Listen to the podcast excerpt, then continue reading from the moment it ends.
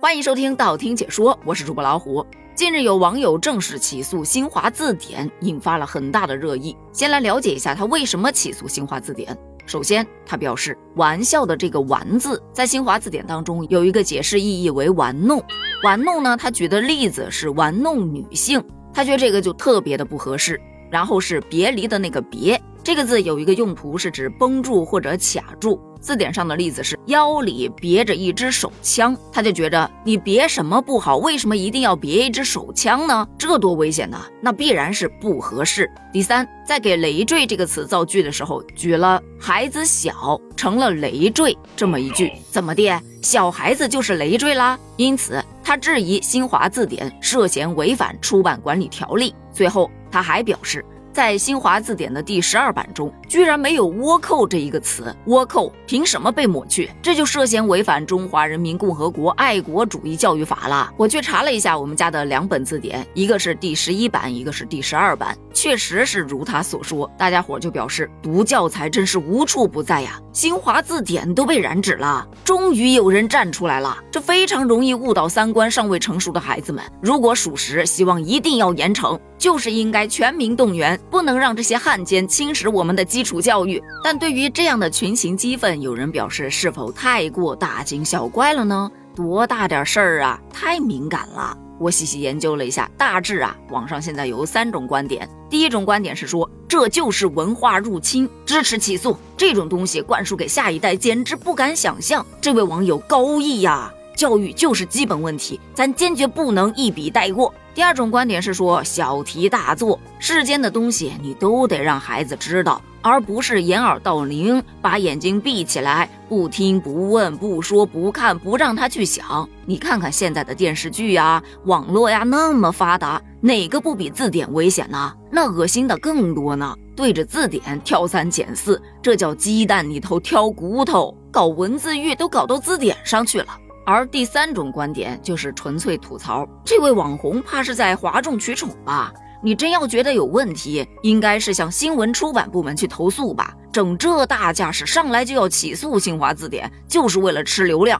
暂且先不管网上的议论，单纯就事论事来聊一下。其实读教材这个事件啊，此前确实引发了广泛的关注。尤其是在教材当中插入丑化国人的那些插画，还有一些儿童出版物，那上面卡通小人的衣着非常的不雅，还有一些荒谬的用词，确实是很影响下一代的审美和思想观念。不过好在，经过广大网友一致清理，教材版本更新了，很多出版商也开始自查自己的一些出版物。读教材事件后，也确实优化了很多的幼儿图书，因此也可以看出来，广大网友对于读教材真的是深恶痛绝。出现问题，当然是要他立马改正了。那么再回到咱们前面讲到的新华字典事件，它的核心争论点还是在于新华字典到底有没有问题。事先声明，以下言论仅代表我个人观点，如果你有不同的观点，欢迎在评论区一起探讨一下哦。咱们先说“玩弄”这个词，有小伙伴说。这本身就是个贬义词啊，所以举例肯定是组成贬义的短语喽。玩弄女性就是一件很贬义的词，所以这么举例没问题，不要过于敏感。但是作为一名女性，被组词玩弄女性，我是真的接受无能，所以这个组词我还是建议换一个吧。而说到腰里别着一支手枪，我是真没觉得这个造句有问题。咱们红军战士那都不是腰上别一把手枪吗？有啥问题呢？你说别手枪不合适，别个烟杆子它就合适啦。而孩子小成了累赘，可能就现在人的思维来看啊，这句话表述好像没得什么问题。毕竟很多人都不愿意生孩子了，觉得生孩子养孩子太累了，尤其是照顾那么小的小孩儿。但是在给孩子看的新华字典上说孩子是个累赘，孩子他能高兴了？这个点儿呢，也确实感觉不太合适哈。最后说到倭寇一词，作为新华字典，它本身就是重在收字。据出版社的调查情况。从上世纪五十年代至今，所有版本的新华字典中，在“倭”这个字下都没有收录“倭寇”这一词，所以该网红所谓的新版删除了该词是不属实的。而在哪儿有这个词呢？